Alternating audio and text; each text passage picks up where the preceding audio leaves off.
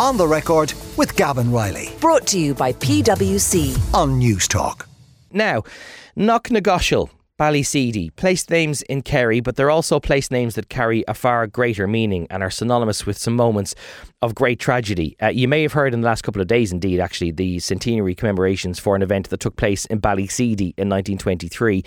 Some of the centenaries of the darkest days of the Civil War are around right about now in the calendar. And what occurred in Kerry a century ago does still resonate today. In fact, there was only a recent motion before Kerry County Council in 2023 concerning the events of Ballyseedy a century ago. We are in some ways coming into the last of the decade of centenaries, but Donald Fallon is here to discuss how they could be some of the most challenging days to come. Donald, the very word Ballyseedy, once upon a time, even saying the word was enough to cause a row. Yeah, one of the great political memoirs is Noel Brown's Against the Tide. And he talks about going into the Dáil in the 1940s. He's a young man and he's really shocked by how recent the Civil War seemed, to the older men around him, some of whom had fought in it. And I love the way he describes this. He says, as a young politician in Leinster House, I recall my shock at the white-hot hate with which that terrible episode had marked their lives. The trigger words were 77, Ballyseedy, Dick and Joe, and above all, the treaty. And look, back then, when Noel Brown walked into the Dáil as a young man in the 40s, a power-sharing government drawn from the ranks of both traditions, so to speak. Yeah. That would have been pretty unimaginable in the 1940s. 77 is a reference to the official executions of the Civil War. Okay. But today we're talking about something else entirely, which is a very, very murky period of the conflict in Kerry. And just the way this issue, the past is never really the past, is it? How it's kind of come back up in some surprising ways. Yeah, and what is remarkable about this, because again, people might be listening to this and they think, oh, well, it's stuff from the Civil War, for the War of Independence and all the stuff that happened 100 years ago. But it's not actually that far removed for a lot of people, because even in the media this week, we had testimony from the son of the sole survivor of what happened in Ballyseedy. It's really one of the best pieces I've ever read on the journal.ie this week from Milo Connor. Fantastic piece. Travelled out to Kerry and he interviewed the son of the only survivor of the Ballyseedy massacre, 81 years of age. And he'll actually meet the Tánaiste this weekend because he's seeking to amend the Dáil record on events there, as we'll get into. Okay. So yeah, Ballyseedy, I mean, 100 years is not that long when you have a survivor who was a child 20 years later. And I was down there, I visited the Ballyseedy Memorial for the first time actually on just after Stephens' Day, coming back from Dingle, from the Red. Nice, yes, you were telling us all about it. Yeah, I had this just really lucky encounter, by Tim Horgan was there, who's one of the leading historians of the period. And that's the guy you want to see standing at the Ballyseedy Memorial, isn't it? My total chance preparing for the centenary. And he kind of talked me through it and we walked around the site. So anyone that's driven by it, it's worth stopping. It's just this beautiful roadside sculpture by a guy called Jan Goulet, great Breton artist. And they say 20,000 people attended its unveiling in the 1950s. Wow. So in Kerry, everyone knows what the word Ballyseedy means.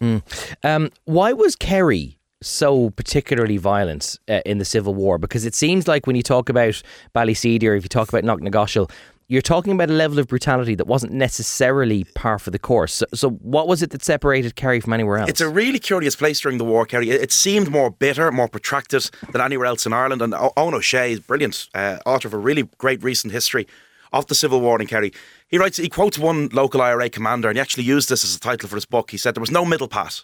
Everyone had gone one way or the other. Okay. So across the country, there was a sizable, minority of people who tried to stay out of the war entirely in the ranks of the IRA. They actually called themselves, great name, the Neutral IRA in Dublin. The Neutral IRA. And a very significant percentage. That's like, it's neutral Irish Republican Army. Does the very title... yeah. Does the very title not imply that you're taking a side in a stance? The Neutral Republican Army. There's people like Florence O'Donoghue, leading figures in the IRA, but they were like, look, we need to keep out of this conflict in some way if we can. But in Kerry, it doesn't go that way. It's just incredibly intense and divisive. And in fact, the fighting is so intense in Kerry that when they take it, the Free State, when they take the Munster in general, they take it by sea, because they're fearful of being ambushed on their way to take towns and cities in the south of the country. That's so mad. Munster is literally, the Munster Republic, as the anti-treaty Republicans call it, is invaded by sea in August 1922. So look, as Owen tells it, when they lose the cities and towns, the anti-treaty side, what do? They kind of go into the countryside. They retreat to the hills and valleys and proved an elusive enemy as guerrilla-style warfare ensued. And one army report says, this county is so difficult and extensive that it affords excellent cover and easy retreat for the irregulars, which is what they call the anti-treaty Republicans. So look, the fight's over in most parts of Ireland. It's over in Dublin, essentially, in a week, but it's still on in Kerry in a big, big way. And in most of Munster, the anti-treaty Republicans, they fight a kind of defensive war. You know, they take a town or a city and they hold it until they run out of it. But in Kerry, things are different. Yeah. You know, they're kind of fighting a war of independence style guerrilla war.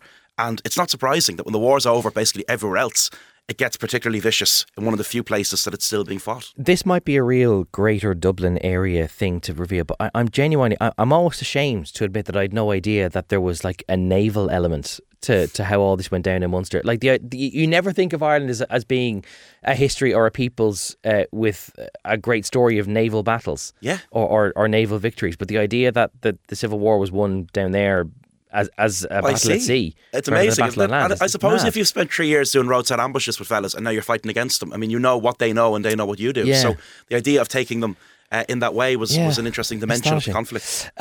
So in some ways, as often happens with armed conflict, one tragedy ends up flowing for another. And we're going to talk about a booby trap that occurs a day before Ballyseedy in Knocknagoshel, which I think is 100 years ago tomorrow. Yeah, on the 6th of March 1923, Knocknagoshel, 5 Free State soldiers are killed.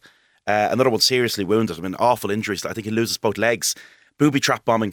And the army's just infuriated by this, as you can imagine. 5 young men are killed. 3 of them are from Kerry. And Knocknagoshel really, I think, sets in motion, you know, what occurs at Ballyseedy. It's essentially, you know, a tragedy motivated by fury at another tragedy. Mm. And in response to this kind of booby trap explosion, on the following day, 9 Republican prisoners are taken out of Ballyseedy and they're basically tied to a landmine. And we wouldn't know that it happened if they all died. Yeah, you know. But one of them goes on to tell the story. Stephen Fuller later becomes a Fianna Fáil TD, which is extraordinary. I mean, he can stand up on an election platform and say, "I'm the only survivor of Ballyseedy," and that will walk you into the Dáil in Kerry. But he remembered it later on. He said, "You know, one of our lads asked to be, let's say, his prayers, and was told no prayers. Our fellas didn't get any time for prayers.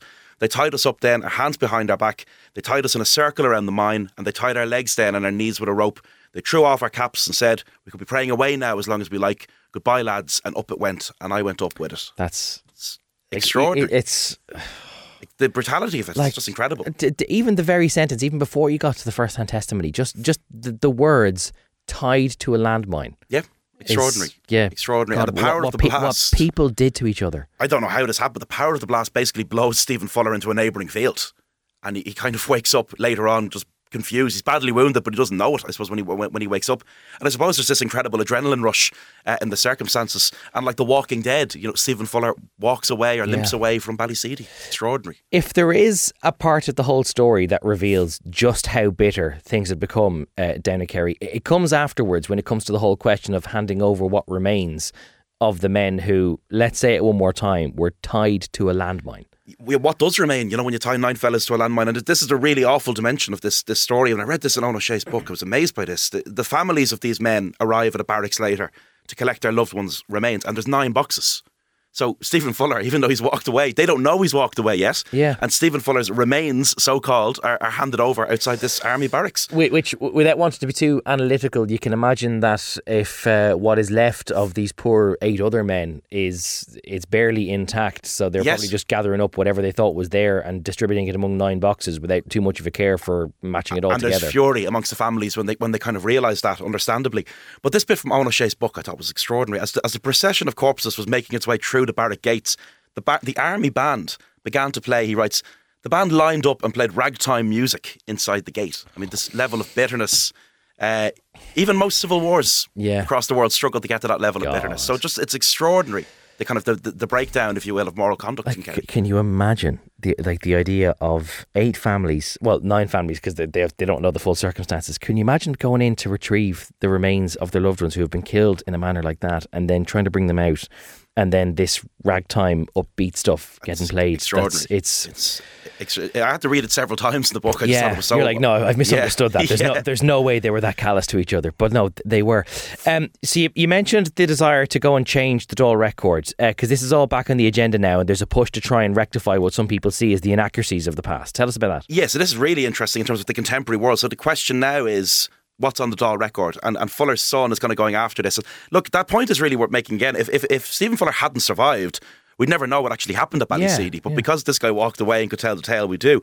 And inside the Dáil, the story that was told was that these men were killed as they cleared a mine from the road. Okay. So an army whistleblower, that's the term we would use today. I saw Niall O'Connor use that term actually in the journal. And I went, that's actually the right term. It's a very contemporary word, but it's the right word. Yeah. A whistleblower challenged the account of what was said in the Dáil. but it's still there. So understandably, Stephen Fuller's son wants it changed.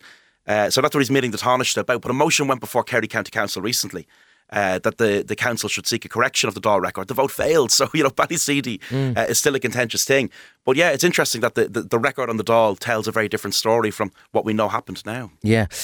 We began by mentioning the son of Stephen Fuller, who gave that interview to the journal.ie to Niall O'Connor this week. It might be worth closing then with a reference to some of the work that he's done more broadly to try and pursue some healing. We can learn a lot from him, Paddy Fuller, 81 years of age. And I was reading that when they put a plaque up to the five Free State soldiers who were killed at Knocknagoshel, and who shouldn't be forgotten either, he went along. The only survivor of a Ballyseedy man, and he went along. And Jimmy Deenahan, the local Fine Gael TD, he said that no man has done more in North Kerry to bring us all together than Paddy Fuller. And it was really nice in recent days to see that families from both of these tragedies, Knocknagoshel and Ballyseedy, attended each other's commemorations, which is a really, really nice thing. So look, the sense of seeking healing, making peace, that's always important. But I think Paddy Fuller's fundamental point is correct. At the centre of healing, even with the passing of time, is truth. Yeah, it's remarkable. It reminds me a little bit of what we discussed a little while ago about Erskine Childers and the message that he got from his father, being like, go and shake the hands of the men that put me to death, because this shouldn't be the sort of division that defines us afterwards. And you wonder, did Stephen Fuller instill in Paddy the same idea of, we can't live relitigating this war the whole time, that we do need to ultimately let bygones be bygones and to try and live in the same countries as each other afterwards. The gesture of a man standing at a commemoration like that, like him at Knocknagoshel, is extraordinary. It's genuinely remarkable stuff. I know, not only did I had no idea that there was basically a naval aspect to the Civil War, but I had no idea just the extent of the brutality that Irish people put each other through in the name of what they thought was freedom. Donald Fallon is the author of several books, including Three Castles Burning, A History of Dublin in 12 Cities, and he's the presenter of the podcast of the same name, which is available everywhere you get your audio online. Frankly, I could spend the rest of the Sunday talking about Donald Cannon's phenomenal canon of books. Look, Google his name. It's all there somewhere. You'll find them all somewhere in all good bookshops and some other less good ones as well. On the Record with Gavin Riley, Sunday morning at 11. Brought to you by PWC. Great minds think unalike. Different skill sets, diverse opinions, it all adds up to the new equation. On News Talk.